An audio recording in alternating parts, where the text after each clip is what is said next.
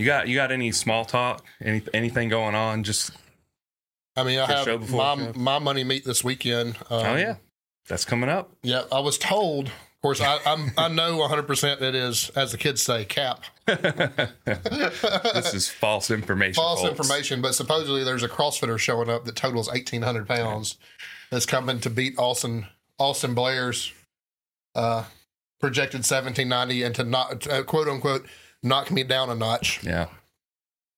Come on, show up. Hey man, I told I said before, like my beef. It's fun to talk shit, but my beef was with one specific person. I'm gonna be happy as many people as we can get signed up. I'm just gonna be happy to see them. Yep. Like they can make whatever they want to. If they have a point to prove, come Do prove it. it. Like, yep, do it. Then I ain't got a problem with that. Yep. I will hand you that fucking money. No problem. like, thanks for coming. I don't. Think, I just don't think you're gonna fucking do it. right. And not to mention, like, 1790 is what Austin's going to need to beat, beat a projected certain dot score of Lentini's. hmm Lentini is very strong. Yep. He's in a very lightweight class. So Mhm. because he totals 1500 plus at a super light, 181. you know, at 165. Dang, I didn't Um, know he's that light. Yeah. So he may be 181 this weekend. I don't know. He did tell me he was cutting. Mm. He just posted 461 at the meet I was at in December. hmm So Austin knows he needs 460. He probably needs 460 to win. Right. So his numbers with his current body weight, not his 242 body weight, his current body weight of 264 pounds, we need 1790 for 470 dots. So like, Mhm.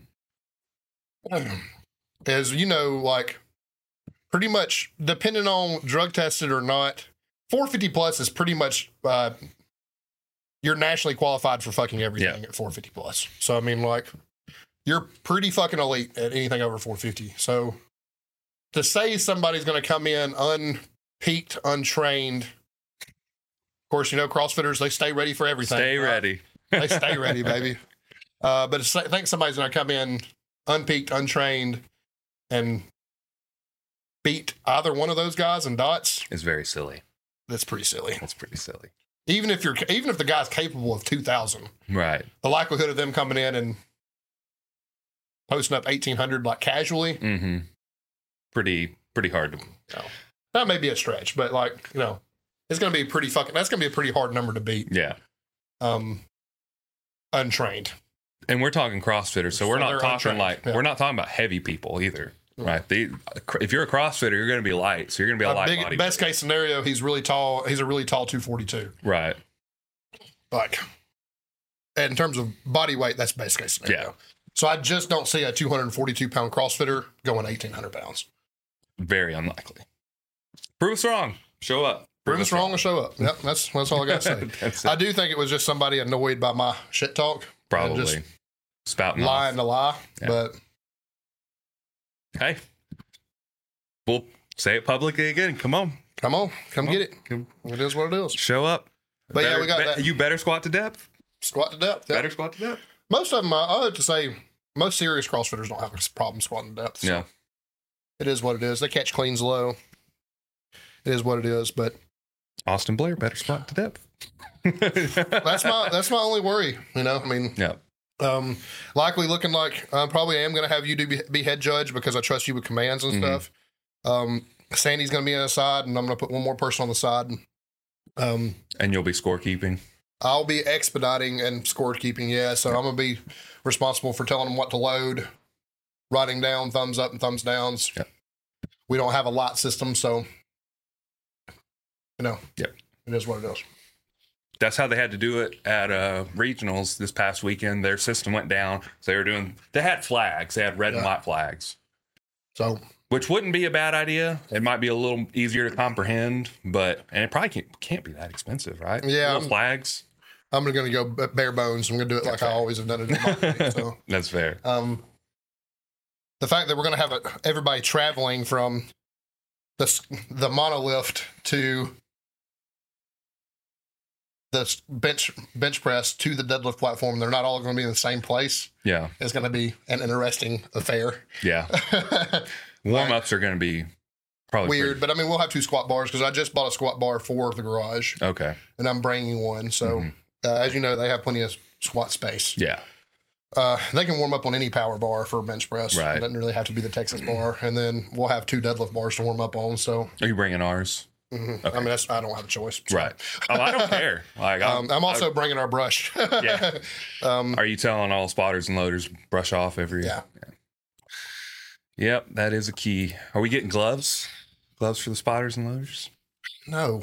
I, I You smashed finger. Sorry, bud. That's it. Your finger's gone. I mean, listen, for the, we'll probably do just straight 45 pound plates for squats. hmm Uh, for deadlifts, if as long as I don't have anybody deadlifting sub 245, I'm probably just going to start out with 100 pound plates. Yeah. and add on top of those, and then bench press will be pure pure 45s too. Yeah. So, but we're probably going to at least have a rubber 45, if not a rubber 100 on the inside Yeah. of the deadlift. So we don't have competition plates. So Yeah. but if, if everybody's lifting on the same thing, It's all fair. it's all fair. Yeah. So fuck it. You signed up for it. Yep.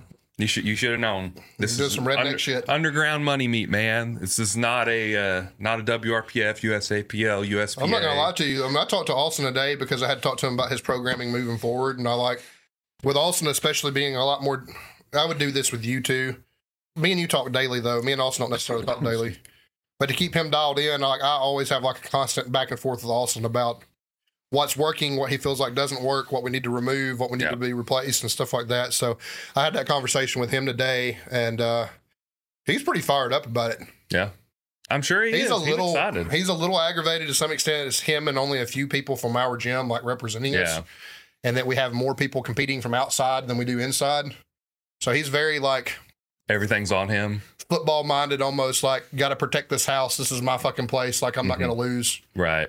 Basically, my meet is what Yeah. Austin's view is. So he's pretty fucking motivated. So Yeah. If, I- if also, I think Austin just wants the fucking money, which is that's fair. why we're giving out money. You know, you know what I mean? And that's what it is. So Thinking about it, if if four set four four fifty to four seventy is kind of like the top range that we're looking at as far as dots goes, I'm might could have been ready honestly, but Yeah, I mean, I wouldn't throw money in it now. No, Like, I mean, when's the I'm- last time you've taken a heavy lick on on squats is a long time. Bench bench and bench and deadlift. deadlifts? You've done it re- regularly enough. Yeah, squats Yeah. I am so far away from. Like Yeah. we're just now figuring out, hopefully figuring out what's wrong with my We need to talk touch on that tonight too. Let's go ahead and the talk about it. And small talk. Small talk. we've uh, we've we've small talked for ten minutes. We probably need to get into the episode a little bit. nah, most of that is getting cut off. Okay, well, We, we can we can bring this in. so you're you're um. Me and you kind of discovered this. At, I discovered it on my own. You discovered it by listening to Ensema. Mhm. Um, Ensema from uh, Mark Bell. Yeah. Um, which you just kind of reiterated, and when you said it, I and I'll But- just say this: I was thinking about it not in a powerlifting perspective, but when you said it, I was like, oh, so I can take this in a powerlifting perspective. Yeah. So bear in mind that. So it's it's a really good habit to be in. But what I found in my squat, and me and Nathan don't have the same squat problems, but we have similar squat Mm-hmm. problems. I would say they're not identical, but a lot of the same things will solve our issues. Yep. As y'all know, I've talked about it a thousand times. I've torn my right labrum. I have a lot of problems with that right hip. Yada yada yada. And what I have found is over tightening my knees, like driving them out, over exaggerating the tightness I'm driving out with, has caused me more hip pain than I can tolerate most of the time. So what I have discovered is one, this is something Juggernaut taught a long time ago, and it's probably the only Juggernaut lesson I've ever been stubborn about. And goddamn if they wasn't right. um, I was watching that Nicholas Dupree's actually squat this weekend, Yeah. and I was like, he's knees first. But knees, you breaking your knees before your hips. Mhm. Everybody coaches breaking your hips before your knees. There is a certain level of powerlifting where that is just no longer true. Yeah. So one, I started breaking in my knees before I broke broken my hips. So I'm leading my squat with my knees, like pushing them out over my toes. And then I have just quit over tightening my hips. Knees or your Uh, I've over quit Like over if- tightening my hips, driving your knees out, which Right, is the which is causing the, the- which is causing the hip impingement, right? So like, um, basically, I've started squatting with loose hips. Yep. And lo and behold, I can tolerate a lot more volume. hmm That being said, um, if anybody's been following me on Instagram or Facebook, um, you know, I did reset my squat. So right now, my top squat's like 250 pounds, which is extremely light for me. But I'm just trying to get readapted to volume. So I haven't had any licks over 400 pounds to really tell you whether or not that's been fruitful. But um, you should be tight, and I think you should be extreme, excessively tight in your upper back and in your lats and stuff still. Mhm. But like, I'm not so sure that being super tight in your hips is super beneficial. Right. And for me, it was that constant driving the knees out was causing me knee pain. Yeah. Right. So I'm when I'm when I'm getting ready to squat, I'm I'm really like rooting in and pushing out. What really made it for me was instead of digging in and rooting out, I'm digging in and I'm pushing my glutes. So like basically instead of my knees causing tightness, my glutes are causing tightness. sure. Which yeah. is taking pain away from my knees and my low back yeah, that makes so- sense. That's that's where I am, and also you know coming forward with the knees first. I Um, think my I think the difference is my my perspective is to drive my knees out like we were talking about over tighten my hips. I have been actively like squeezing my butt really hard. mhm. Um, and I don't think that's wrong, but I don't think I think squeezing your butts enough. I don't think you should be like physically turning your knees out and squeezing your butt like I Right? was. Yeah, Because it's like excessive tightness at that Yeah. point. You know what I mean? So and it could just be our body mechanics. People may be able to do that just fine in a situation I don't think I that's not can. ours. I think it's going to be something that saves my squat. To be completely Yeah. honest with you. So yeah, and, and for me, it's like being a little looser in the knees is causing less knee pain. My lower back pain has pretty much been eliminated so far. I haven't had a whole lot of incredible pain lately.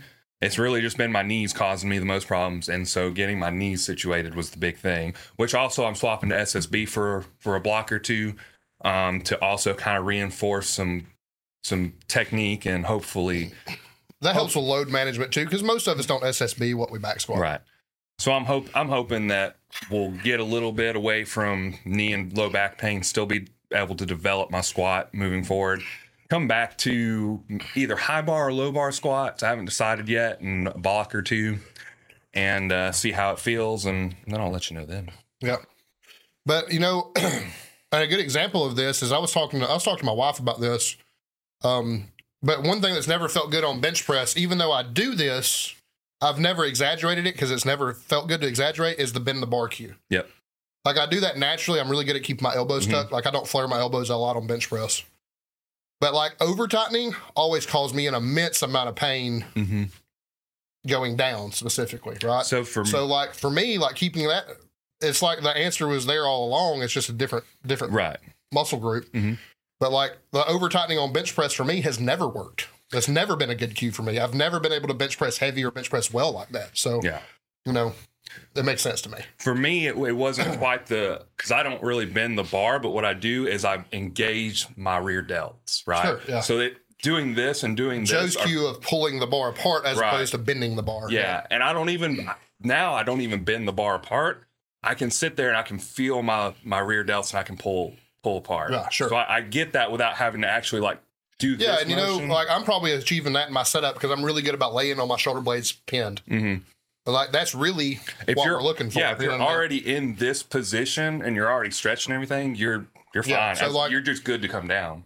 And I think it's very rare, and I am very reluctant to tell new people to do this because, like, these habits are things that do need to be exaggerated in good people and new people. But Mm-hmm. uh, I think beyond a certain point, like over exaggeration probably causes some problems. Well, it's like you said, right? You were you were texting me. We know this. Our body knows this already. We've Muscle gotten this memory, muscle memory, so we don't have to exaggerate this. Our body moves that way naturally. Sure, Like yeah. we don't we don't think about it. Our body moves that way. We are over cueing that to the point that it is no longer natural. right. It's causing saying. us Yeah. pain. Yeah. Yeah. So, food for thought, I guess. Yep. Some, something for if you have knee or low back pain or you know pain in your bench press stuff. What we just talked about. Ironically, talking about the knees driving out of, I've always been really good at doing it on deadlift. Mhm. It's really, really benef- It's always really benefited my deadlift. But what I've noticed, me and you have talked a lot about getting my knees out over the bar more Mm-hmm. on deadlift. Well, I quit over exaggerating that, and all of a sudden, guess where my knees are on the deadlift? You know, over the bar. Yeah, without even me thinking Yeah. about it. Like You're naturally, just getting like, in I'm just getting in a position. And when you go to pull the slack, your knees are just coming yeah, forward. or over the bar. Yeah. Well, I was limiting my ability to do that by By- driving my knees out too much. Mhm. Because when your knees drive out, they don't drive forward. Yep. Or it reduces the amount they drive forward Yeah. by. So There you go. uh, it's all mechanical. I mean, and it's but I have a very mechanical mind, so this kind of stuff makes very very good sense to me. Mhm. Like I'm a very good shade tree mechanic on like a car. Like there's very little things I can't do to a car, maybe with the assistance of like a YouTube video. Like I'm not going to go unassisted, but Mhm. like I can pretty much do anything I want to to a car because I understand like how mechanics works. Well, Mm-hmm. our body mechanics are the same way. It's all leverages and levers and stuff like that. Right. Like if you push this this way, this has got to go this way. Yep. Like I mean, so it just makes sense in my mind a lot of the time. Mhm. But uh yeah, like I said, food for thought though. So Episode episode time. Yeah. we are Drinks? drinking watermelon apple old fashions. They're decent. I don't think it's the best drink I've ever made, but they're we were drinkable. They're they're not bad. They have an odd combination of flavors, but it's not bad. I thought it would go to better go to- together better than it does, Yeah. but it's not bad at all. Yeah. I'm I'm perfectly fine with it. like I could probably I could probably drink another one. It's kind of like it almost for some reason it's probably just the apple flavoring, but it kind of just reminds me of like a spiked apple juice in a way. Yeah, With a little fair. little little like salty from the watermelon. Yeah, Just we did buy, we did do a salted watermelon whiskey too, so it does have a little bit of a flavor an old fashioned normally wouldn't Yeah. have too. So, but we've done salted watermelon on the show before. We just never mixed it with apple. Listen, we were fucking broke this time. Didn't, it's fucking expensive to buy a fucking hundred dollar bottle of liquor every week to make a new drink. So like, you know, and I'm, I do have kind of expensive taste. So like, it's pretty common for me to buy like last whiskey, last pure whiskey I brought over here, I think was Woodford. Yep. Which isn't super expensive, but it's still a sixty or seventy dollar Right. bottle.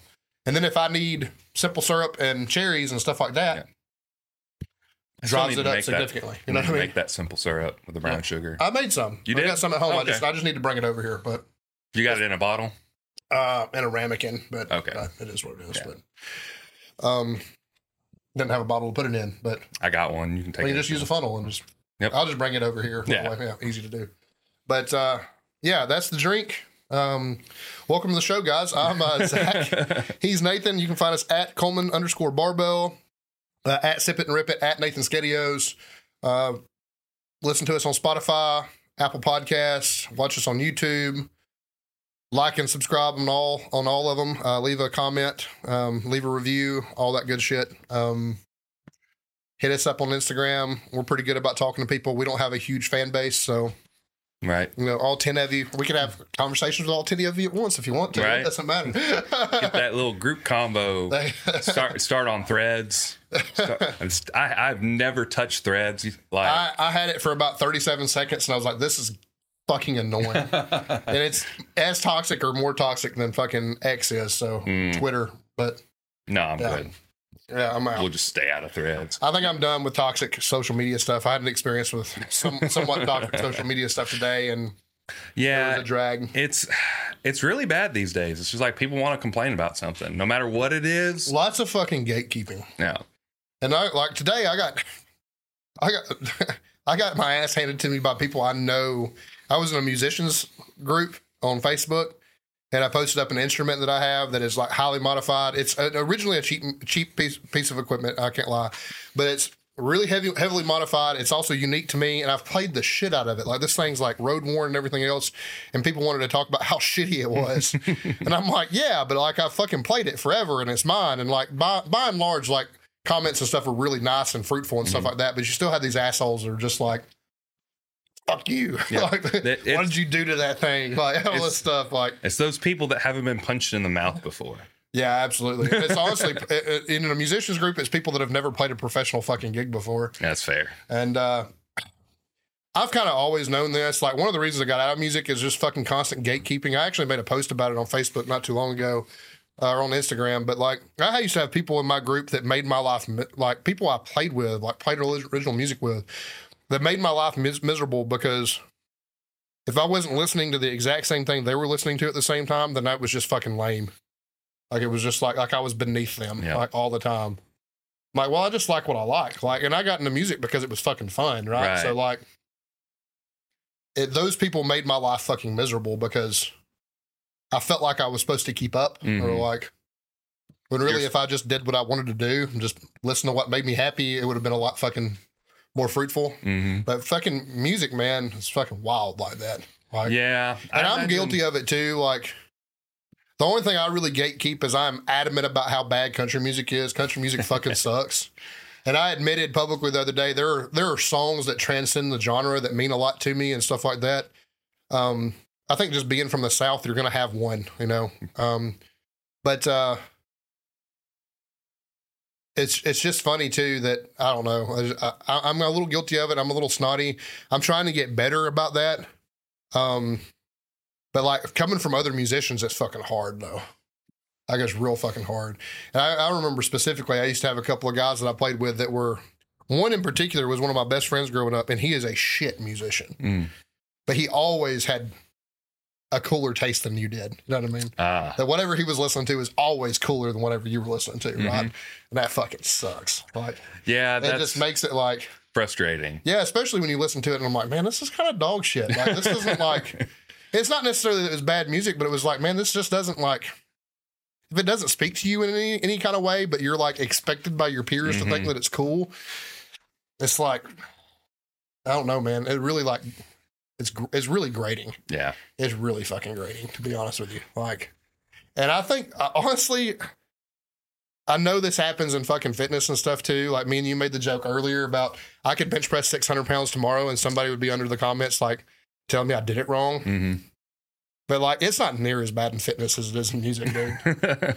Music's also unique in that people who have never played a downbeat before in their life, have never picked up an instrument, never played, seem to think they have some position of authority or opinion when it comes to music. That's fitness too. Like Yeah, as soon mean, as you is, said that, it was throwing alarms off. I mean, there, there is those people in fitness. Yeah. Like, there's always some fucking couch potato telling you you're gonna fucking blow your back out because you're deadlifting or some shit like that. talk, talking but- about MMA fighters. Well, if he had done this, like, bro, you've never thrown a punch that, in your life. that, that guy would fucking kill you dead in five seconds. like, I, it's the armchair quarterback, Yeah. right? Like, I've always hated that about football. Like, there's certain people I can't watch football with because they're like, and this this transcends what team I'm a fan of. Like, I will not, I won't watch this with another Auburn fan that wants to talk shit. Like, if you're gonna pretend like you're better than that person on the field, like we know that's not fucking true. Right. Like, you didn't get a fucking full ride scholarship to fucking Bama or Auburn to fucking play quarterback. Yep. That's a fucking 19 year old kid you're talking shit about Mhm. that is like so immensely talented that you've fucking never seen before. And just because he's not doing what you want him to do on Saturday, he's fucking dog shit. Yeah. Bud, your fucking 400 pound ass sitting on the couch fucking complaining about him is dog shit. yeah. Like, I think, I do think Bama fans are the worst about that, to be honest with you. Wasn't there like, Like- a kicker that they were crucifying because Yeah. missed a field goal Yeah, absolutely. or was it an extra Like, point? I can't. They've had a couple good kickers in a, row, in a row, but yeah, they were used to like fucking just murder kickers. Like motherfucker, if you think you can go kick a fifty-yard field goal, fucking go suit up, baby. Go do it. like, like that poor kid. Yeah. Like this, and not to mention, at the college age, some of these kids been roll early, so you might be talking about a seventeen-year-old kid Mhm. Going out and playing their heart out, doing what like only like a handful of people in the world can do. And you're gonna tell me that they fucking suck Yeah. because yeah, they got something wrong or yeah, they dropped a ball or whatever, but like that kid doesn't suck. It's just a fucking bad day. Yeah. Like blame the adults, blame the fucking co- coaches, blame somebody else, but like don't tell me it's the fucking kid's Right. fault. Like that sucks. I mean, even on a pro level, like it may not even be the At pro level, fault. even fucking worse. Right. Like this part, like if you're an NFL player, you are one in a fucking billion, probably. Like you are, if you're on the roster and never see the field, you are the elite of the elite of the Mhm. elite at that sport. Like honestly, like I mean, like if you're if you're just good enough to make a roster, Mhm. like you are one of the best on the planet at what you do. And people want to talk about those guys like they're fucking dog shit or something. Like It's funny. it is. It's like, yeah. like when you sit down and dissect it, it, all you can do is laugh at how ridiculous it is. Yeah, and I think the point about like like non musicians or non lifters, it doesn't matter. Non musicians or non lifters, like people that like criticize me for how I play or how I lift that hadn't ever done it before. That's just like that's just like painfully odd to me that like I don't No knowledge. I no don't know like no like- like no knowledge on it, no information at all, and you think that like you have some authority over what I'm doing or what I should do, or Mhm. They watched the Squat U video once. Yeah, that's it. Like, like, That's like they, while they were the- yeah, scrolling and yeah. eating Cheetos, they Like, saw you a know, U video. I don't know. It's just weird. Like I just don't like the armchair quarterback of Yeah. any top in any position in sports. And that's really what it is. like you know, there's people in our lives that played like college ball. Two examples right off the top of my head is Ron Mm-hmm. played college baseball, and my uh, my boy Brody who plays college baseball. Like if those two men speak about baseball, Listen, they have some fucking authority over that, that sport that I don't fucking have. Mhm. Like that's fine. I will listen to them. They can say things. I think they've earned the right to say things the rest of us can't. You know what I mean? Like just like us in powerlifting, I think we have earned the right to say say things that maybe other people can't. You know what I mean? Mhm. There are people that are much more qualified to say those things than me and you are. Yep. Like it just is what it is. It's so weird to me that like for whatever reason though that people think that they have some type of it's that man. It's it's the internet. It's literally the internet without repercussions for saying things. That's that's, and I mean I get it. Freedom of speech is great, but also. I, I I believe that you should also have the freedom to punch somebody in the mouth for saying shit. I, I wish that we could go back to that. Honestly, it looks like Texas is about to leave. Maybe we should become Texas. Let's go. I'll move to Texas. I like Texas. Super cheap housing market. San Antonio's beautiful. Fucking Texas in general is badass. I mean, The, the Riverwalk, man, and we got beef based barbecue. That's the Ah, man, sounding better already. Brisket over pork all day long. I will fucking fight you. like, period. But I don't know, man. Fucking gatekeeping. Don't gatekeep. That's Yeah, long and short of it. Fuck. I don't know. we got fired up on that. Mhm. one. Uh, PR songs. Yeah, I actually have um, one or two today. I don't think I have any. Man, I hate this because this is me gatekeeping after I say I wouldn't gatekeep. I have a couple of good ones though. Actually, Go ahead. no. Go ahead. You go ahead. I'm still pulling Um, up. All the normies listen to it. And I shouldn't refer to them as normies after complaining about gatekeeping because this is Sleep never- token. Yeah, it's a sleep token song. Um, but it's an older sleep token song, so I get to have a little bit of hipster back by saying I. I listened to them before you listened to them. I listened to it before it was cool.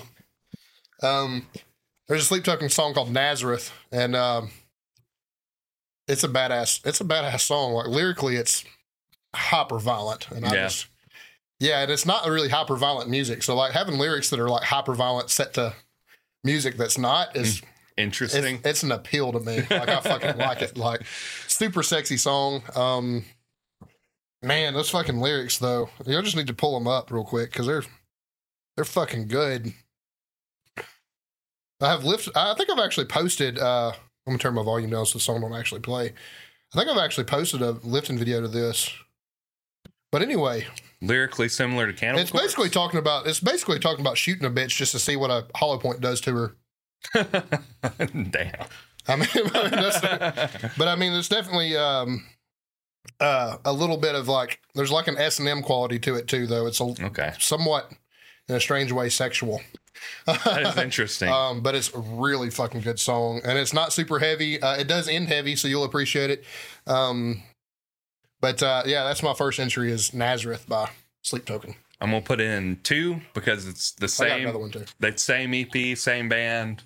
Uh, Aborted put out a two song EP. Did I you haven't gotten to to listen to it yet. I'm super Man. excited. I'm waiting for like uh, uh, aborted's a band. I have to wait for an appropriate moment. That's fair. You know what I mean? Like I need to be probably tomorrow when I'm pressing. Yeah. Like, So uh, the EP is called Dreadbringer. First song is Dreadbringer. Uh, they have Shadow of Intent guesting on it. I believe not vocally. I believe it's the guitar, one of the guitar players that is guesting on there because the music is very much, very much a mashup between Aborted and Shadow of Intent. It's very good, very aborted fucking ribs. Very- Both of them do, but like, it's very dark though. It's very like thematic. Um, very cool. I love it a lot. And then the other one, I'll pull the name up of it real quick, is Death Cult, and they have Despised Icon with them, which I haven't listened to Despised Icon since like 2010. I mean, that was like both the beginning and the end of deathcore. it really was. It really was. But uh, it's actually really good. I really enjoyed it. Um, so both of those songs, definitely get down to those. Bro, Clay Byram sent me this band and I think it's just a couple of dudes and their guitars, and and one does uh, some vocalists. Like I think, pretty sure they got their name from a uh, from a Deftones song called Kim Dracula, but the name of the band's Kim Dracula. Um, and the name of the album is A Gradual Decline in Morale, which I fucking love. the title of it. It's very true too. Man, this song's so. This whole fucking album is so fucking good. But uh there's a song on it uh called Make Me Famous. Uh and it is I can't lie to you, it's wild. Um if you're a fan of super heavy music, it's definitely off the wall heavy. Um, and like maybe a little progressive stuff, like maybe like 12 Foot Ninja or like a band like that.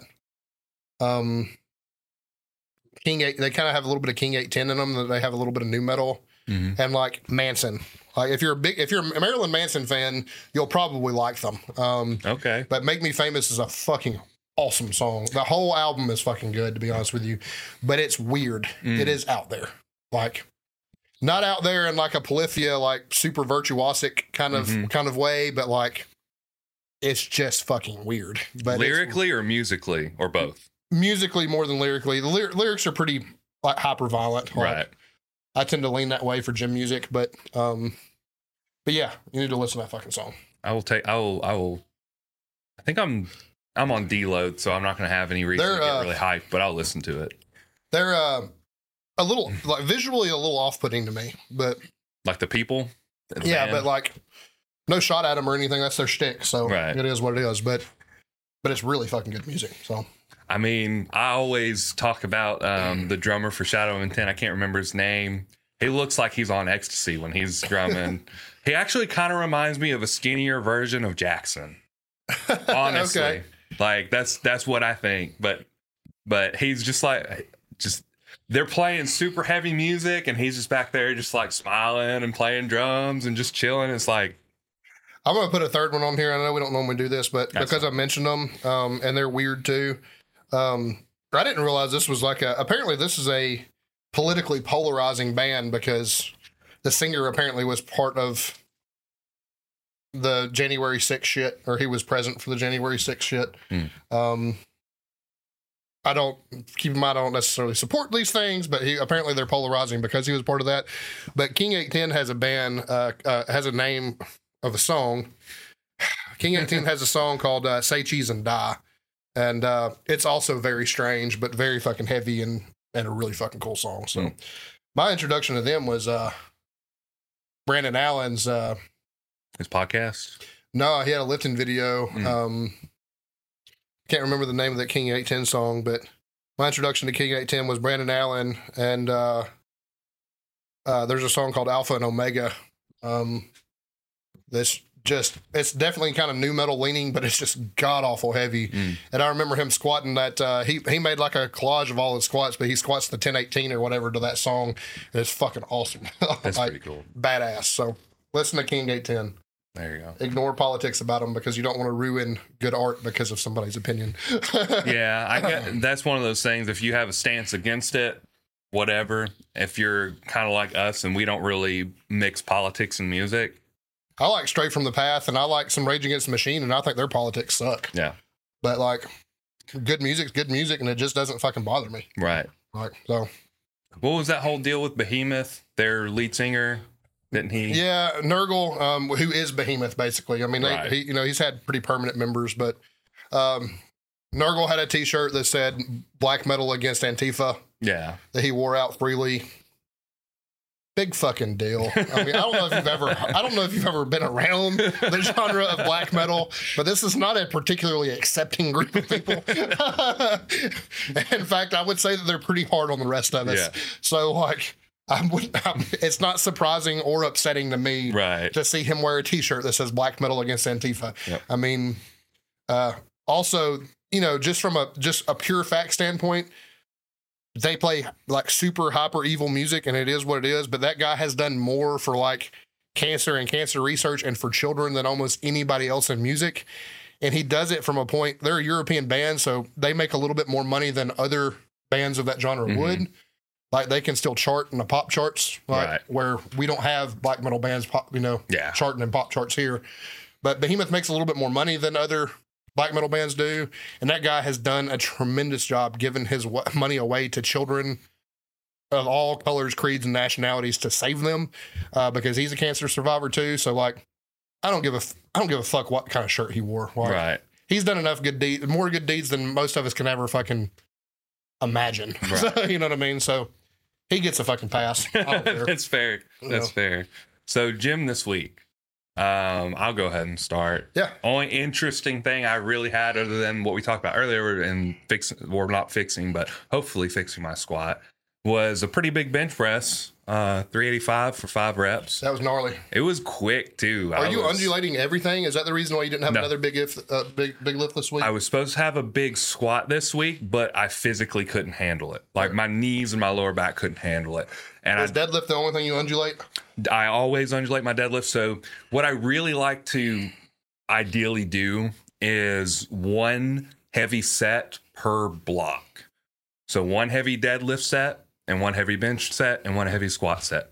I, I haven't been able to do a heavy squat set just because my knees my back have not cooperated. So I've tried to like figure it out, tried to do everything I could. Just hasn't worked out. Hopefully moving forward, after all is said and done, maybe a couple blocks down, I'll be able to get back to it. Um, but that's that's really like week one is like baseline week, just getting my body prepped after deload. Week two is heavy deadlifts.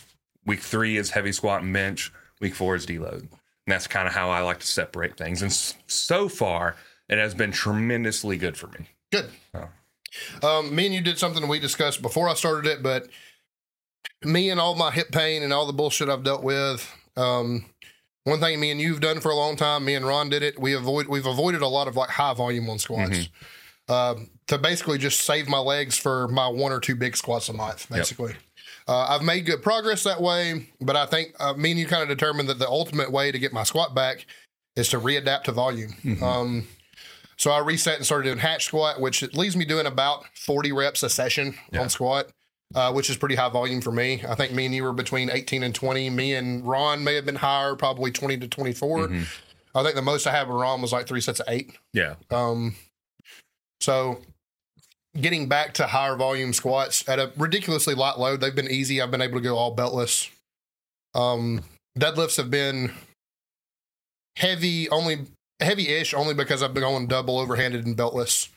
Um, and then bench, I've chose to do Larsen presses because I just thought it was I needed something to benefit my bench, and I thought it was cheesy for me to go out and bench 100 pounds more than I was squatting the whole block. you know, you know what I mean. So, so I chose Larsen presses just to keep them uh, that way. But I mean, I didn't have anything too interesting. I mean, uh, some pretty decent Larsen presses, um, some fast as fuck deadlifts, and then we talked about in the show the sh- show before the show just some little breakthroughs on squat and deadlifts. You know what I mean? So, um, At the very least, things are looking up. a boring week, but things are looking up. Yeah.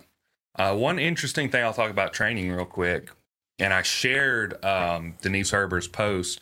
She was talking, and it, it kind of just reaffirmed me in the way I, I like to program and train was train smarter, not harder. And she she had this pretty long post talking about you know what she does, how she's like, well, I might have a heavy squat at some point this week or in the following week, but I will always have time for low intensity, but like some sort of variation or something. She was doing like an incredibly slow tempoed squat. It was probably like at least six seconds, if not slower than that, coming down. And then I can't remember how fast she came up, but it kind of just made me think about it in, in a different way.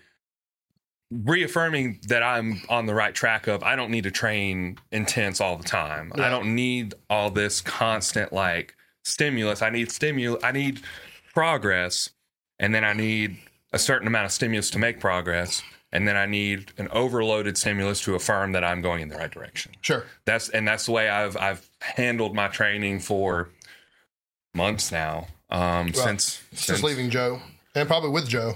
with Joe, definitely. Well, with Joe, there's there was a little bit difference in saying it, it, it followed a similar protocol, but it was more of how much can you, how much is the most that you can handle this week without falling backwards, Yeah. right? So he doesn't like a deload, whereas I like to go. I'm gonna kill myself on one thing. I'm gonna break down as hard as I can. and then I'm going to recover from it. And then I'm going to take plenty of time in between to practice and recover and get better. And then I'm going to go at it again. Sure. Um, similar to Brandon Allen, but you know how he likes to do his AMRAPs. Yep. But instead of doing AMRAPs, I'm like, I have a set weight or maybe maybe a range, depending on how I feel, and a set number of reps, and I just go and do it. And that's the hard set of the block. And Sure. then it's like, if I accomplish it well, then I'm like, all right, I need to intensify. If I just barely accomplish it, I'm on the right track. One thing that me and you've talked about a lot before, but is your ability to remain consistent. And your biggest contributor to remaining consistent is not getting hurt. Mhm. and uh, the better we get, the heavier the load is, the li- higher the likelihood of us getting hurt. Right. Um, sometimes just being being there and doing something's enough. Yeah. And that's not to say that, well, like you just alluded to, that's not to say that there's not a plan. There's always a plan. Mhm. But I don't have to get under a 400 pound bench press every time I'm in the gym. Exactly. Like honestly, you can do really good work if you're even a 400 pound bench presser. You can do really good work at 225. Mhm. Like you don't have to fucking. You don't have to kill yourself every you time don't you show up. absolutely not.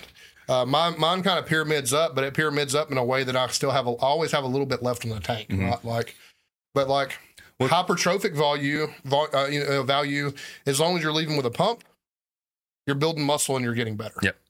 So like at the beginning of my block is currently very linear, but at the beginning of this block, it doesn't matter that it was easy. Did I leave with a pump? Did I achieve what I need to achieve? Am I going to be recovered by my secondary press day? Mhm. Like, if all the answers are yes, I did what I needed to do. It doesn't have to be, you know, can I Larsen press 350 for a set of five? Probably. But that's not what I'm doing right now. Right. You know, You don't have not- to to get better. I You don't have to, to yeah. make progress. I mean, That's I think that's what a lot of people struggle to understand, especially new people. Is they think they have to constantly linearly linearly go up, right? So there there's their graph, and they're like, if they don't keep going up, then they're losing progress. That's just not true because you can, like, I never touched over 600. Well, I tried to, but I didn't successfully touch over 600 pounds in my prep for my meet. Yeah. Ever on deadlift, he's talking on about. deadlift. Yeah, I never, I never touched it. I didn't touch it on squat and bench press either. but, you know, but, you know, um, But- but going into the meet, I felt this was the first time I, it had ever come up like that, and I felt very unconfident. I felt very weak. I felt like I wasn't going to get anything done. I showed up and I pulled 661, which is the best I've ever done. So it, it stands to reason that you know just going into your in general training, you don't, you just don't have to push yourself as hard as you think you have to to make progress. That doesn't mean don't work hard. Exactly. It doesn't mean don't work hard, but you don't have to leave the gym broken every day Yeah, and you know, if or every week or once a week even. something I'm doing, I said I'm on a very I'm on a very linear program. It's Mhm. like point A, point B. There's not a, there's no waving. Other than a deload week halfway through, there is no waving in this program. Mhm. It is point A to point B, right? Mhm. Like, well, what do you do in that scenario? And a lot of people won't won't reduce their pride and their ego enough to do this. Is like I said, well, I'm resetting my squat. Yeah, I have a 500 plus pound squat. That doesn't fucking matter right now. I have a problem with volume. Let's set this at a weight that I know I can hit all the volume. I set my one rep max at 315 on squat. Right. It's ridiculously low. Mhm. That's me and you had blocks of eight plus reps recently at that weight and heavier. Like that is not a heavy squat, but that does not necessarily achieve what I need to achieve right now, Yep. which is building work capacity. Mhm. Right. On bench press, I knew I had the work capacity.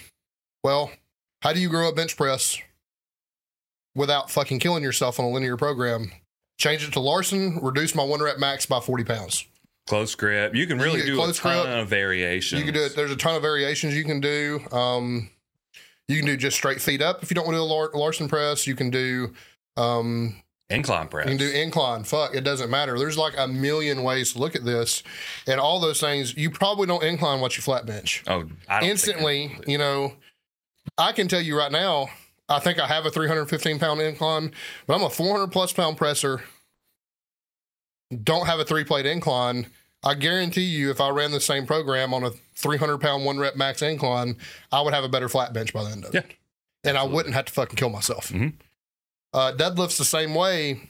I am my my deadlift is a kind of an assumed one rep max.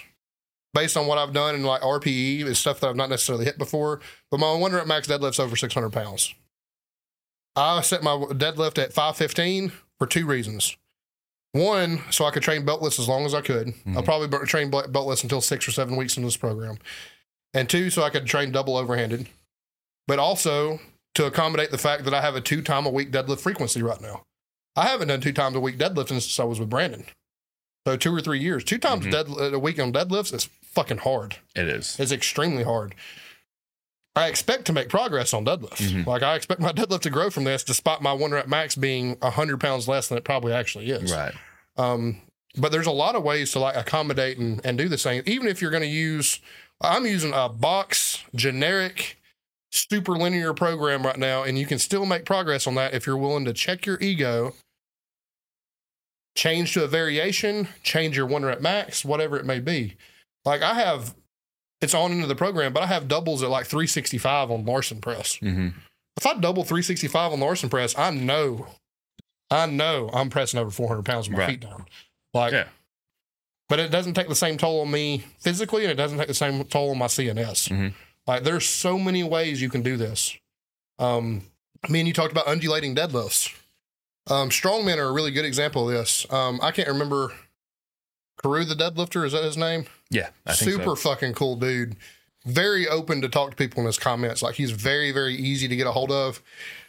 One of the best deadlifters on the planet has a heavy deadlift one time a month. Yep. He is one of the best deadlifters on the planet. That doesn't mean he just deadlifts one time a month. That just means he only deadlifts heavy one time a month. Everything else may be submaximal. There's so much to be said for checking your ego, staying healthy, and just practicing your sport. Mhm.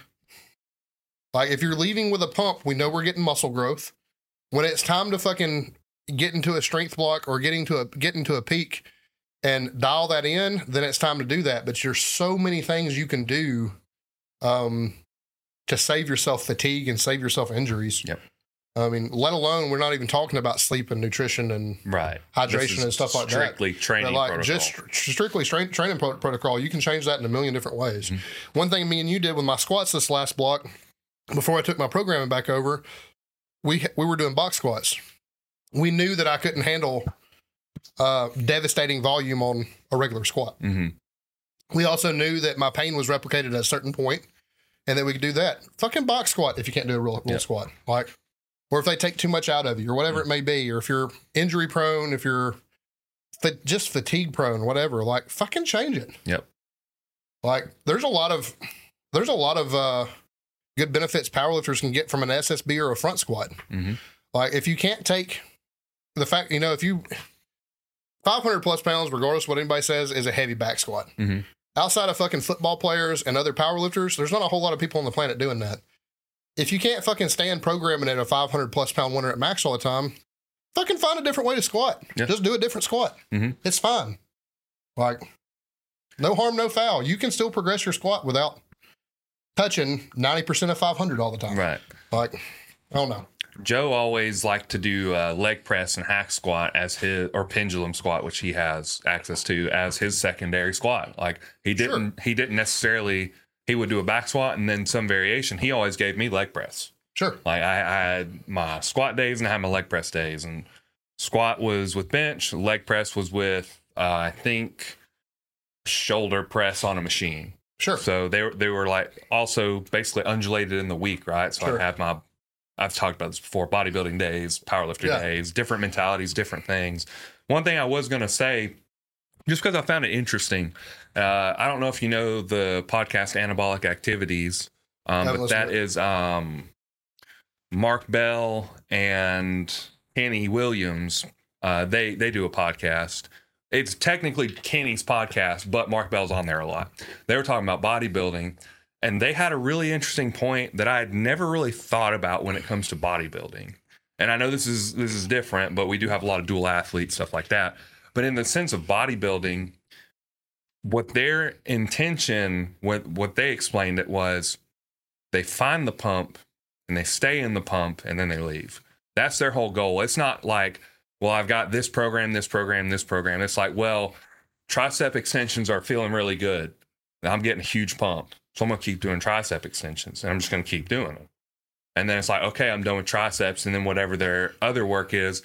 Now, if they're doing tricep extension, like I'm just not feeling it, move on to something else. Something else Yeah. that's gonna give them the pump. When they get the pump, they stay in the pump. Sure. It's really interesting to me how different that is and the way that a lot of powerlifting programming is that it's more like we have our numbers, we have our sets, reps, we do this, we have our accessories, we do this, we go home. Right. And it's more like a we just want to make sure everything is trained and developed. Whereas bodybuilding is is so different in the fact that they're like, we're just trying to stay inside of this pump for as long as we can until we leave. Sure. Or until we're done with whatever um Yeah. And that's how growth happens. yeah. But like that, that speaks to the genius of Louie Simmons. And I've actually gone back. I told you one of the reasons I took over my program, and another reason we're not going to talk on air. One reason I took back my program, Nathan did nothing wrong. Nathan's program is extraordinary, to be honest. He's really fucking good at it. But one of the things I took over for was to reduce my time in the gym. I needed leg days to be an hour and a half or less, and I need upper body days to be an hour and 15 or less, Mhm. basically. I need to be in the, in the gym and out of the gym quick. Well, a conjugate principle, everybody knows the 80 20 rule 80% accessory work, 20% barbell. There was times when I was doing conjugate where we would have six to eight sets of an accessory movement, hmm but that might be the only tricep movement you do that day. Right. You might do pec deck until your fucking titties fall off. hmm It might be six to eight sets. It might be extreme, but that'd be the only thing you did that day. One thing I have found to be really beneficial and to the stay inside the pump thing is if I'm training legs, if I'm on, there's certain things I have to do for prehab and rehab right now. Like I have to do a lunge and I have to do some type of pistol squat. But outside of that, I have a leg extension day and a leg press day. hmm Those are the only two things I'm fucking doing for my quads. Nathan will tell you I have big fucking legs. Um, they're not like Austin's big, but like I have big quads. That's the only thing I'm doing right now. And I'm just like, first of all, it reduces setup time. It reduces the time of I'm in the gym, but it does exactly what you're saying. I'm staying in a pump. Mhm. Like I'm getting more growth with one exercise than I was with two, three, and four exercises because I'm just fucking staying there. I'm fucking chasing a pump. Uh, if I my my protocol on any type of hypertrophy block is I want to stay between eight and twenty reps. If I dip below eight reps, the weight goes down.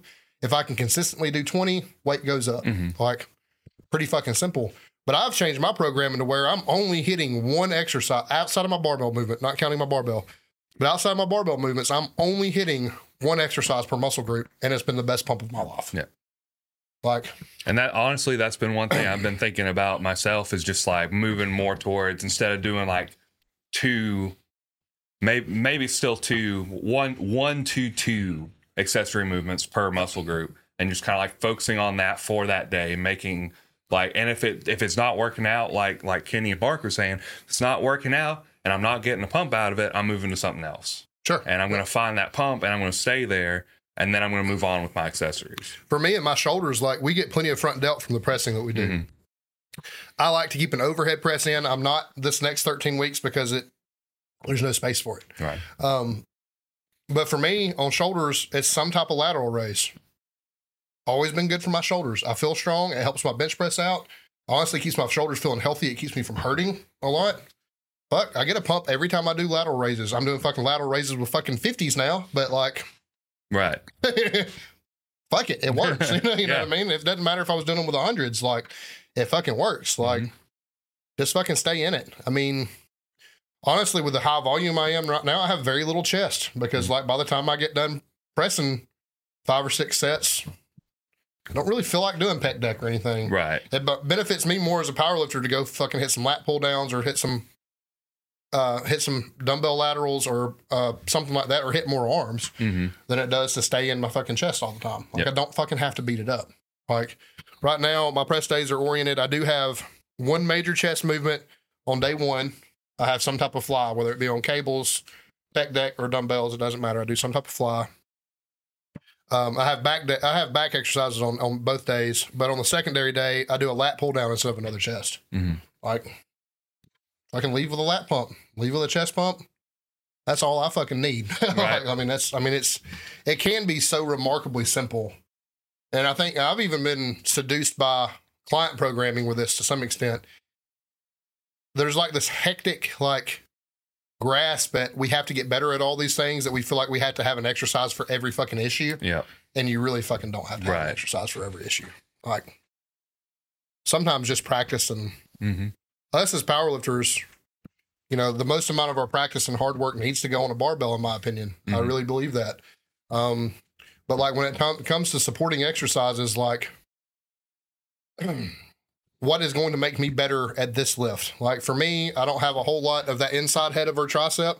I don't have a whole lot of that. Me and you put in reverse pull uh, uh, push downs i do those all the time now. Uh, i know a skull crusher helps me. I know a dip helps me. Like I have three go-to tricep movements. Mm-hmm. you know what I mean? Like biceps, I know for my elbow health, I need a I need a hammer curl, and then I need something. I have to do a fun bicep because I have to have something that's going to stimulate some growth. I'm going to do cable curls or machine curls to for for the growth, Mhm. like something I find to be fun. Um, like I don't know. Uh, it this can be so fucking simple if you let it be. And I think the better we get, the simpler it becomes. be You know, you know what's really funny and interesting when you say that. I recall when we were talking to Joe Sullivan. Um, unfortunately, that episode didn't air. But when we were talking to Joe Sullivan, he was like, "Programming can be incredibly simple.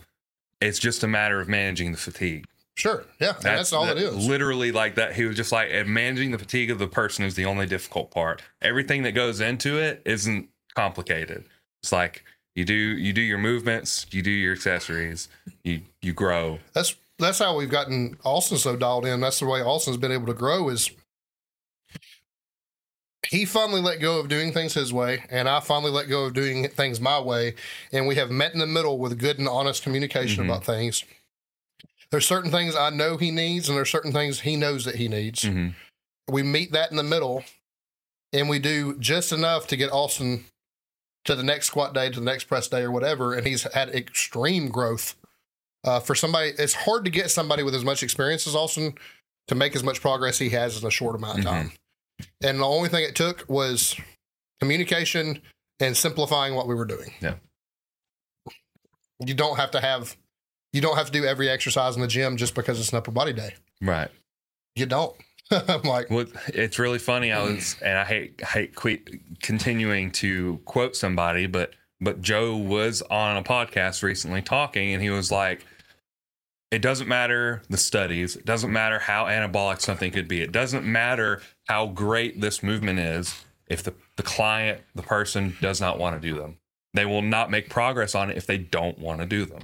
sure. So you have you like you said, you have to meet in the middle somewhere. You have to be like, well, What can you what can you exchange it for? What can you make uh, a change that's going to accomplish the same thing that you're trying to accomplish, right? that doesn't mean that as a client you shouldn't be somewhat malleable, but it Right. also doesn't mean that a coach you shouldn't be somewhat ma- malleable. Exactly. Like you should be able to bend to things, right? Like if I know like my issue is in stability in my hips, like I know for a fact I have to have a unilateral leg movement of one time. Do I like doing them? No, but as a client, I'm mature enough to accept the fact I'm going to have to do some shit that I don't like to achieve that. Mhm. Now, there, fortunately, there are things that I dislike less than I, than others. Mhm. So I don't necessarily have to do a split squat when I can do a single leg press, a pistol, or a lunge. Right. Um, I don't necessarily have to do a fucking single leg RDL when I can do single leg ham curls. I don't necessarily have to. There's a lot of examples you can go on and on and on and on about. Um, but like, I think you, as a client, you do have to have a willingness to do some shit you don't want to do and gr- to grow. To be honest, but at the same time, as a coach, you need to recognize like if something's just completely and utterly demoralizing to a person, It's not probably fruitful for anybody. Yeah. There honestly there, there's probably gonna there's probably gonna be some resentment grow about it like the more the more you hate it the more i dig my heels in about it like there's just gonna be a point where it's not fruitful for the coach or the client Mhm. and it's like Nobody nobody's making progress with that. that being said out of my newbies they're probably gonna do more of what i tell them to Right. you know what i mean well, like uh, new people they don't really know what they need, right? They Right. don't really they don't really have that understanding yet. So they're kind of just like they're there and maybe they're like, ah man, squats really hurt my legs and my knees. And it's like, well, they're gonna at first. yeah absolutely. Like it's just gonna happen. Now when you start squatting four or five hundred pounds, like, man, my knees hurt. It's like, okay, well, there's something probably wrong because you should have an adaptation unless you're just not at that level yet. Maybe you maybe it's your one rep max and it made your knees hurt. Sure, right? Like, yeah, like, but like if a you're lot of things there- going to hurt after a one rep max. yeah. But just like going in there consistently and something is still hurting at a certain experience level, certain level of growth, muscle maturity. Yeah, and I think uh, uh, you know the more the better we get as powerlifters, the more in tune we are with our own bodies, and the more we should be able to say things to our coach and be like, Mhm. "Hey, this is just Not working. either either it's not working or it's just beating the fuck out of me for Mhm. no good reason. Like I'm not growing. It fucking hurts. There's not a lot of progress being made. Like maybe it's time to change. You know? Or Like, or you know, with with people who have been in it for a while, I just hate it. Like I just hate it and I don't like doing it. And every time you program it, I put in the least amount of effort on it. well, like, when that's- you get that- problem. It's like with me with like like I just said, with like I fucking hate a Bulgarian split squat. A lot of people do. Well, me and you can get the same stimulus out of fucking the pistol squats I've been Mm-hmm. working on. Like my issue and the reason I need to do something like a Bulgarian is with hip stability. Right? Like you can say what you want to about quad growth, about glute growth, growth, and stuff like that, but like the reason I do them is hip stability. I don't mind doing the pistol. Mm-hmm. Just fucking change. Right. As simple as that. Like Just do if this something. can be productive, if we can fix something, and you hate it less because you're going to put more effort into it, then I personally like athletic movements like that. It makes me feel some kind of way. Like I Mhm. will work diligently on a pistol where I don't give a fuck if I can split squat a thousand pounds or not. I don't Right. fucking care. you know, it fucking sucks. you, know, you know what I mean? Like that's an easy example because everybody fucking hates them, right? Yeah. But like, uh, there's just so many things that could be especially now the day and age that we're in the gym now we have limitless amounts of exercises and equipment Mhm. like let's move on you know let's let's do something that's fruitful for everybody and let's move on together. And like you said if you can approach something with a if something achieves the same res- uh, stimulus and and we can get better results because you try harder just because you like it more fucking do it. Just do that one instead. i don't right? fucking like a dumbbell curl. Yep. it's i hate fucking training biceps. Like it's fucking gayest fucking thing in the gym. Like i hate training them. But i like hammers and i like a machine curl. I like a cable curl don't really care for fucking barbell curls don't care for fucking dumbbell curls shit like that but like those two things i, I fucking like like Yep.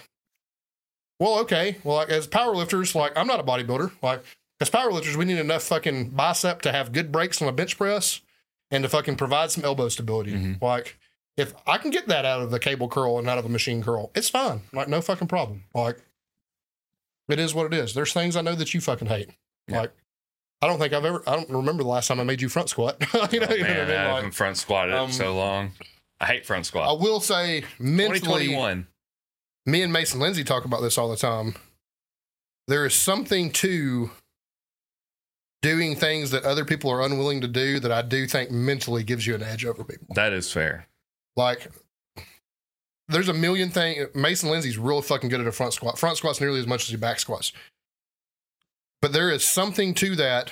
He will tell you he likes doing front squats just because he knows there's not a motherfucker in the gym fucking front squatting 400 pounds. Like. That's fair. it is what it is. Like he likes, you know, being able to do the hard things fucking separates us sometimes. Like I, I program a, uh, a barbell overhead press. That's another thing Mason will tell you, Austin will tell you. If you walk in my gym right now, there's a million fucking kids doing half reps on fucking dumbbell overhead press, but nobody's fucking going chest to lockout and a fucking barbell overhead Mhm. press. That's my favorite bench grower. Has been for a long time. If nothing else, it changes your mentality and changes how you think and feel about a heavy bench press. Yeah. Because anything that's fucking heavy on a bench press, it's much fucking heavier on an overhead press. Yeah. Like doing, there's something to be said about doing the hard things. Joey Miller, we just did Zerchers, did heavy Zercher squats. Um, I think he he went up to like 405 or 425. I don't remember what, Mhm. but it was over 400 pounds. He was able to Zercher. I didn't do those. We didn't program those as his secondary squat necessarily to make him better at back squats. We programmed those to make him think that he's better than everybody else in that gym.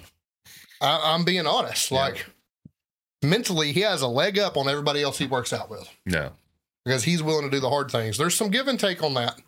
Um, but I do think that there's something to be said for just doing the fucking hard things. That's a that's like a sports psychology thing, right? Sure. Yeah, So absolutely. like you you think about if you're willing to do the hard things, the easy things are Yeah, I mean, listen, nothing. the next time Joey, since Joey is you know, su- successfully Zercher squatted over 400 pounds, the next time he's under 400 pounds in a back squat, At least it's not in my elbows. at least it's not in my elbows, man. Like, Like, you mean I get some help from some glutes and some back? Like, fuck yeah, thank God it's Right. not a Zercher squat. Well, there's some power in that. mhm. Um, me and you had some back and not necessarily back and forth because we agreed. We were talking about um, uh, Dr. Mike talking about a front squat not being that great for hypertrophy because you're thinking more about the stress of the front squat than you Mhm. are about activating your quads. Right. That's absolutely true. I think there's a lot of things a lot better for hypertrophy. Pendulum squat, belt squat, honestly, just a high bar back squat if you're willing to do it for more reps and a heavier weight, a lot better. But there is something mental hmm about being able to front squat heavy. Yeah. With me recently with on your programming with close grip bench, I just knew we went a long time without a competition bench press. But I just knew that if I could close grip 365, 385 for reps, a, a competition bench over 400 pounds wasn't going to be a problem. Yep. There's just something to doing things the hard way that just gives you a fucking mental hard on that you can just fucking ram into the asshole of anything else you got fucking coming. Like, I mean, there's there's some power to it. Yep.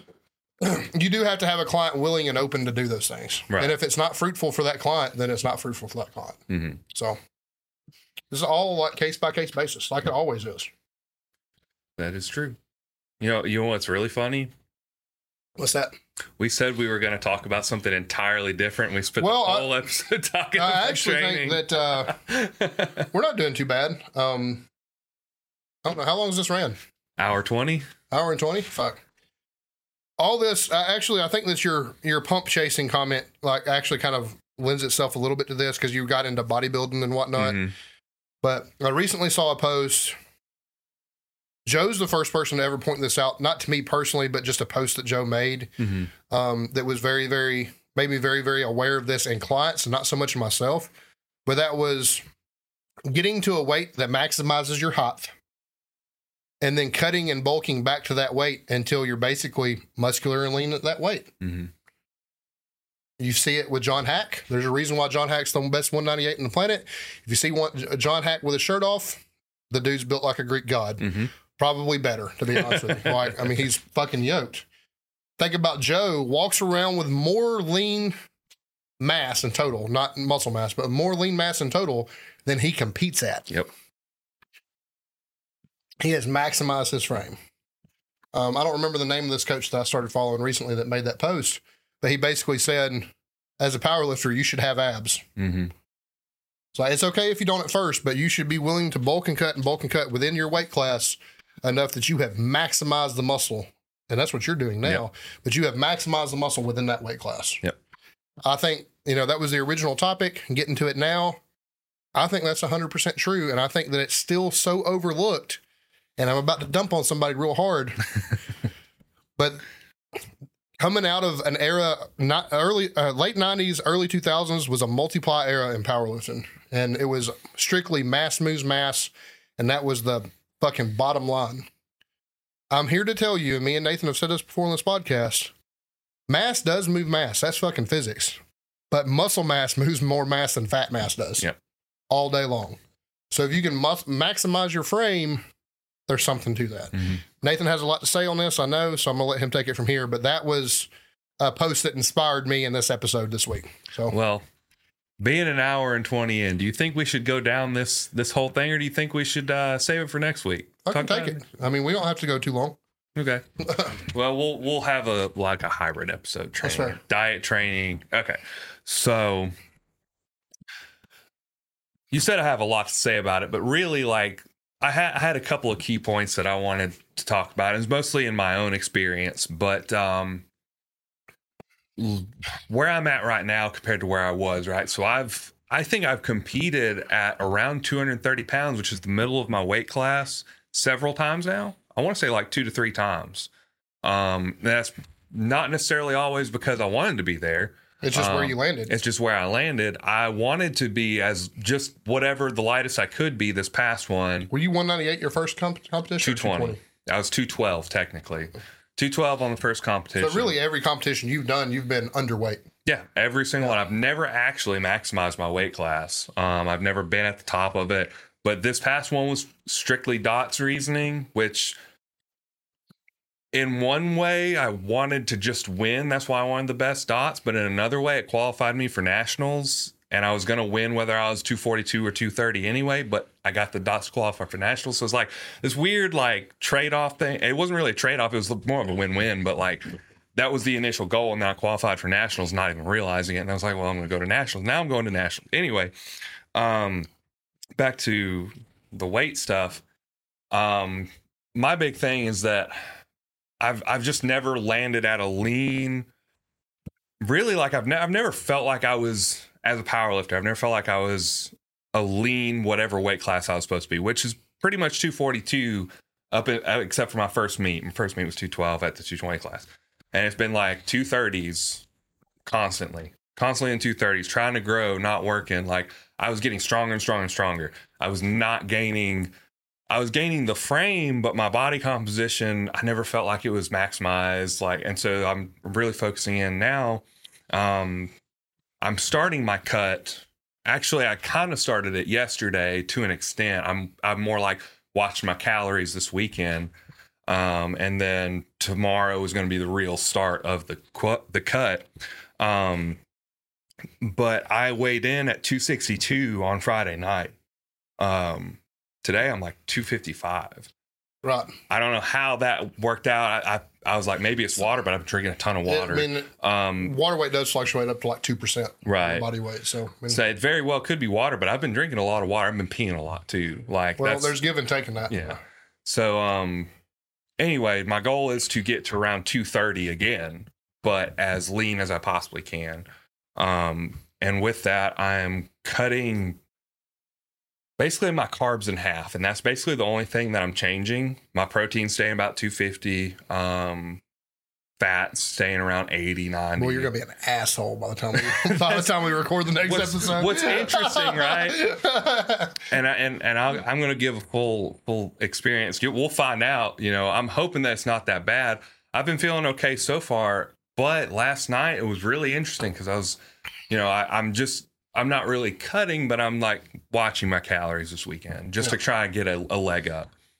Last night I had that experience that I the only other time I've had was with Joe when I was taking insulin and that I felt like I was shaky and like I wasn't I was a little dizzy and I was like, what's going on? And I was like, this is this like a carb thing? Is this going to be? I don't know. We're going to find out in the future if it's going to be. I'm not. I can't. I can't cut as hard as I want to. I may have to have more carbs because if I'm going to pass out on the floor, like I can't. I can't do that at work. you still got to be able to get through your workout. I can't get And work. Yeah. yeah, like I can't fall. Like I drive a powered industrial truck. Like Yeah. I can't. I can't pass out on that. Yeah, yeah. Like, if I pass out on that, I might be dead. And I might kill people along the way. Um. So it's just really interesting that that that happened, and now I'm having these like thoughts, like not necessarily doubt, but concern. I guess like what's going to happen. How's my mood going to be? There's all these different things coming There's up. always the option to add more cardio. Right. I could I could increase my food and add more cardio. That's one thing I was going to talk about too, because a lot of people when they look at a like a cut or a weight loss protocol or whatever, it's always food, food, food, reduce the food, reduce the food, and it's like that is an option, but you need to have more options than that. Just reducing food isn't necessarily going to be your the problem the problem solver, right? Because Sure. if you reduce your food too much, you reduce your pr- protein protein intake too much, you reduce your carb intake too much, your recovery suffers, your glycogen uh, depletes. You just don't have what it takes to get in the gym and train hard, which reduces your amount of calories you're burning in a day. There's always other options, like you said, upping the cardio. You know, I usually do 10 minutes on the treadmill or whatever I have access to. 15 could do wonders. Start doing 15. Start doing 20. Like do 10 in the beginning and 10 at the end. Like you, there are so many things that you can add. Maybe just adding a walk in your day. Like Yeah. just go. Like you wake up in the morning, instead of sitting down and drinking your coffee, go for a walk and drink your coffee. I'll tell you something underrated about cardio is something we've talked we've we've touched on, but we've never spoke on it. Like I'm about to say it, but motion is lotion. Like Yeah. if you're stiff, a walk can do a lot for you. Like today, I had a lot of fucking programming to do. I sat on my ass the first half of the day. Um, to break up my day, I went to Planet and got on the elliptical and did my. I'm doing couch to 5K on the elliptical because it's less wear and tear on my hips and knees. Mhm. smart as a powerlifter. That's all I gotta say. Um, but uh, after that, I felt like a fucking new man. Mhm. Fucking a lot less stiff, a lot less fucking draggy, a lot less. I mean, there's some things that go into it other than that. But like to your point about calories, and I learned this by training my my transformation competitors. hmm It's something as a personal trainer you kind of inherently should know anyway, but like it's always kind of on the back of your back of your mind. But it stays on the forefront of mine now since I've done that a couple of times. But we cut on the f- most amount of calories possible, and we bulk on the fewest amount of calories possible. If you want to reduce how much muscle mass you lose in a cut, if your maintenance is 3,200, you probably, at least in the, on the front end, you probably don't need to drop below 30, you know, 3,000 to 31. hmm Cut on as few as possible. If 30, you know, that leaves you leave, you know, probably losing a pound every 30 days or so, but that's still re- retaining the most amount of muscle mass possible, right? Um, you bulk the same way. If you want to gain as little fat as possible, you need to bulk on as few calories as possible, right? Like, but there's an inherent like give or take. Like, there's a lot more ways to achieve a deficit than just calorie reduction. It might just be, for me, I have four days of lifting and three days of cardio currently.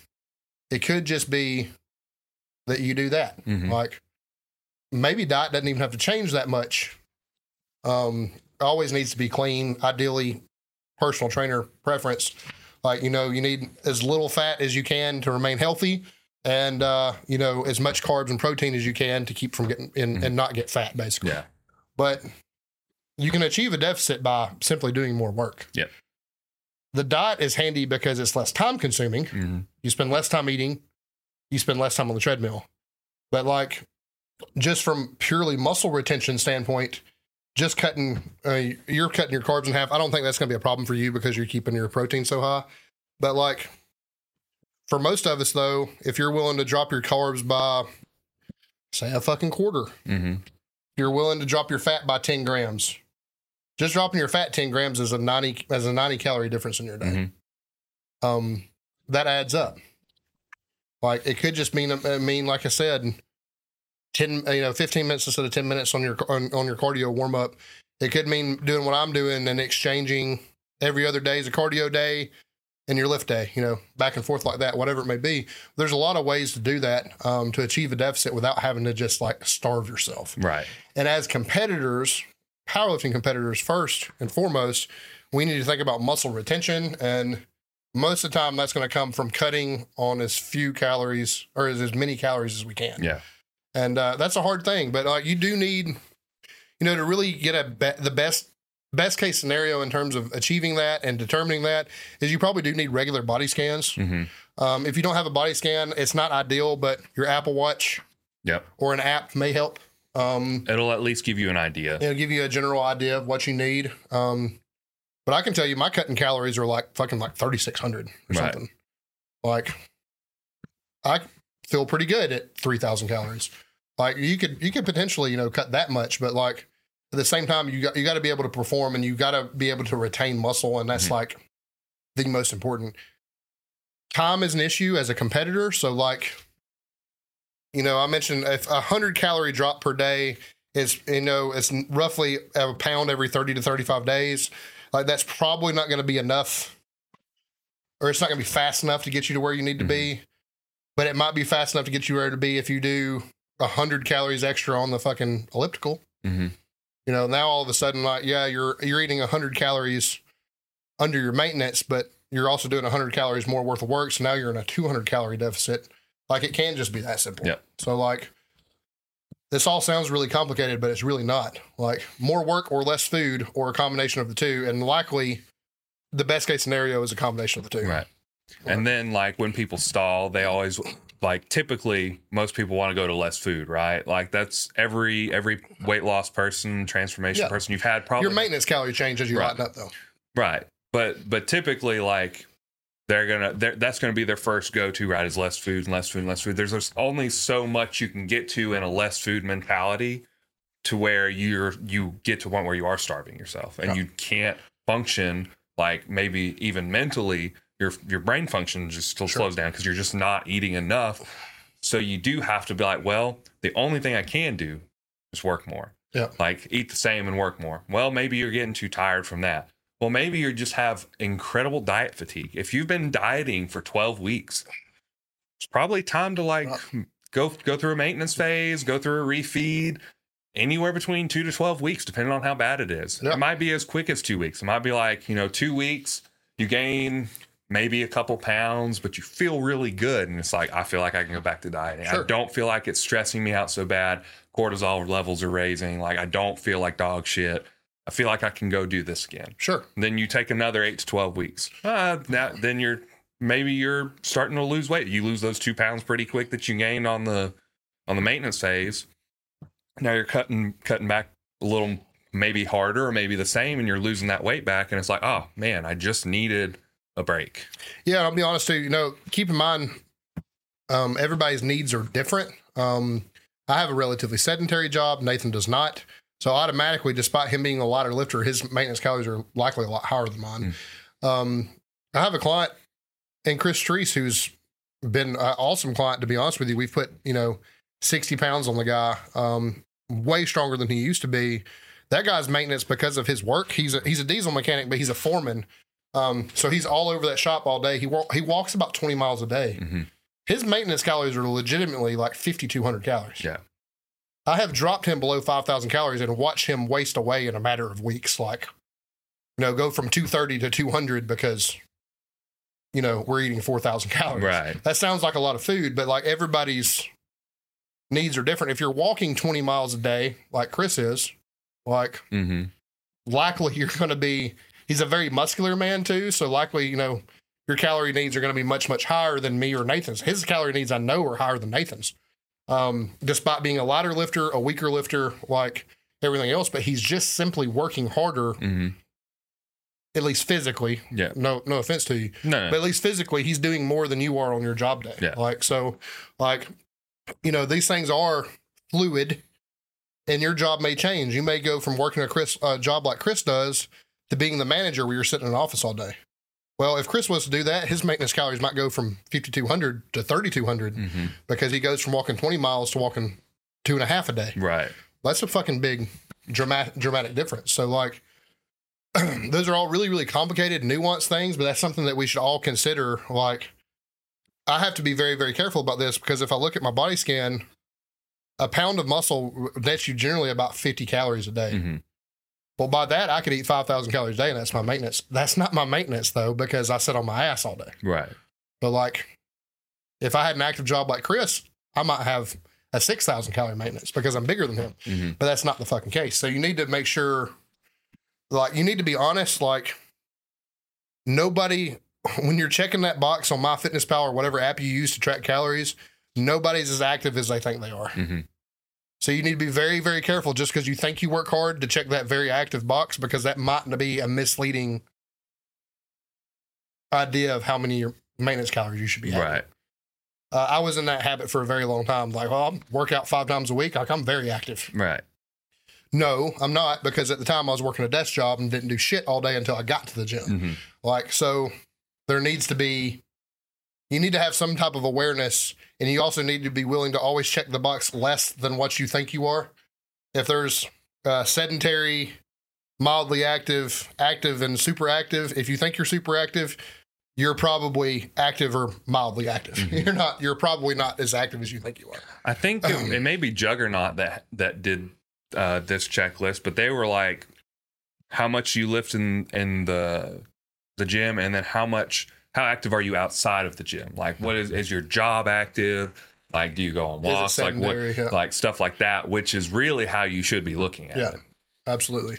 So I mean, it's a very, very nuanced answer. Like, just think about a 230 person a pound person can cut on 4,800 calories. hmm Um, you could be 600 pounds and may not be able to cut on 4,800 calories Right. if you're sedentary, and you probably are if you're that big. Right. But like, so everybody's needs are very, very different. Um, and that's something that I would honestly suggest over over an app or your Apple Watch. I would very much suggest a body scan for. Mhm. But um, you know, those are things that you need to be like hyper aware of. Yeah. Um, and also, your basal metabolic rate is not your cutting calories. that's how many calories you burn laying in bed all day. So Mhm. keep in mind, like, just because your BMR is 2,600 calories, you may still be able to cut on 3,600 calories, Mhm. depending on, you know, your activity level through the day. Yeah. So there's some give and take. Yeah. If you have an app or anything like that that does track how many calories you burn, it can be fruitful because, you know, you basically, as long as you look down at your watch and it says you've burned 46 and your BMR or your um, your maintenance is 45, then you know you lost weight that day. Yeah. Yeah. So use those tools to your advantage. I need to get my watch charged up and start using it. It'd probably be helpful. You can probably get it, you know, those things are obviously, they have a huge, they actually have a pretty huge margin for error, but the margin of error doesn't matter so much as long as you're just using it for a daily, as long as it's for like daily guidance, if that Right. makes sense. Yeah. Like, Um, you just need to be in the area. Mhm. Like, you know, so I mean, those things can be really, really powerful tools. But I guess, you know, the, the bottom line and the message behind this is exactly what I said. You need to try to cut on as many calories as possible and you bulk on as few calories as possible to help maintain body composition throughout a cut or a bulk. Yeah. So makes perfect sense to me. We could get more detailed about macros and whatnot, but probably don't have time for that. Yeah. I'll be honest. I'm a little zoned out. I don't know if that hit me kind of hard. It may be because I'm eating less, but that kind of, I'm kind of like out of it. Yeah, I'm a, I am a little bit too. I can't lie to you. So fucking watermelon old fashions. It was good though. It like, was. Drank the whole thing. Was it better than Shittles? I think so. You think so? I think so. Shittles was surprisingly good though. It was good. It was it was very sweet though. This wasn't quite as sweet. It's had a No. little more and it's probably just because it's artificial. It had a little more flavor. yeah, I don't know that uh, I don't know that I could do Shittles again, but it was surprisingly good for Yeah. what it was. I was perfectly fine with drinking it. Like taking shots of it. eh, No big deal. It's over with fast. Is what his Yeah. dad jokes? Dad jokes. Oh man, I think I've told this one before, but I, I told one to one of my bosses um at work and it was um actually it's it's funny. I actually made this one up a long time ago when I was working at Cracker Barrel. Cuz I was trying to come up with really bad dad jokes. And it's uh you know, I I stayed up all night trying to come up with a joke about the sun. And then it dawned on me. Good one. Uh, there's a new game started at my local sports club. Yeah. Um, it's called Silent Tennis. Apparently, it's a lot like regular tennis, but without the racket. Blah. Oh. So it was uh, 10 years ago today. One of my best friends, James, came out, came running out of the room screaming, It's a boy with tears streaming down his face. We never went back to Thailand. Oof. I have a uh, contact lens problem. Uh, unfortunately, I have no contact lens solution.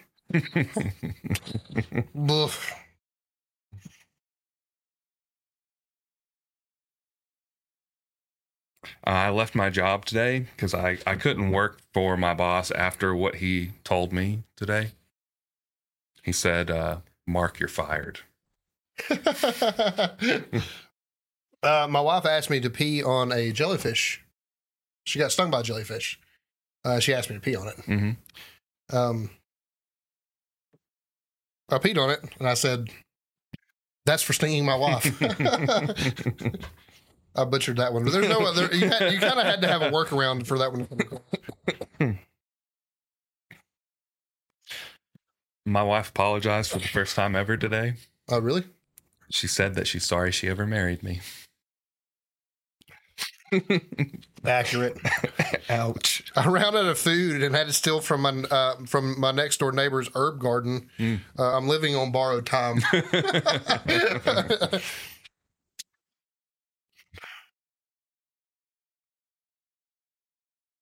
That's not good for us.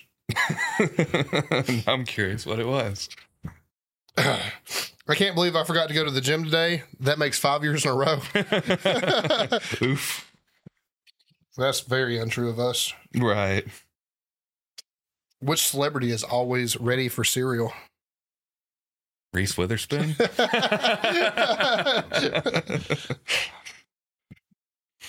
Uh, that's all I got. I'm tapped. I'm trying to see if there's any any other good ones. Ah.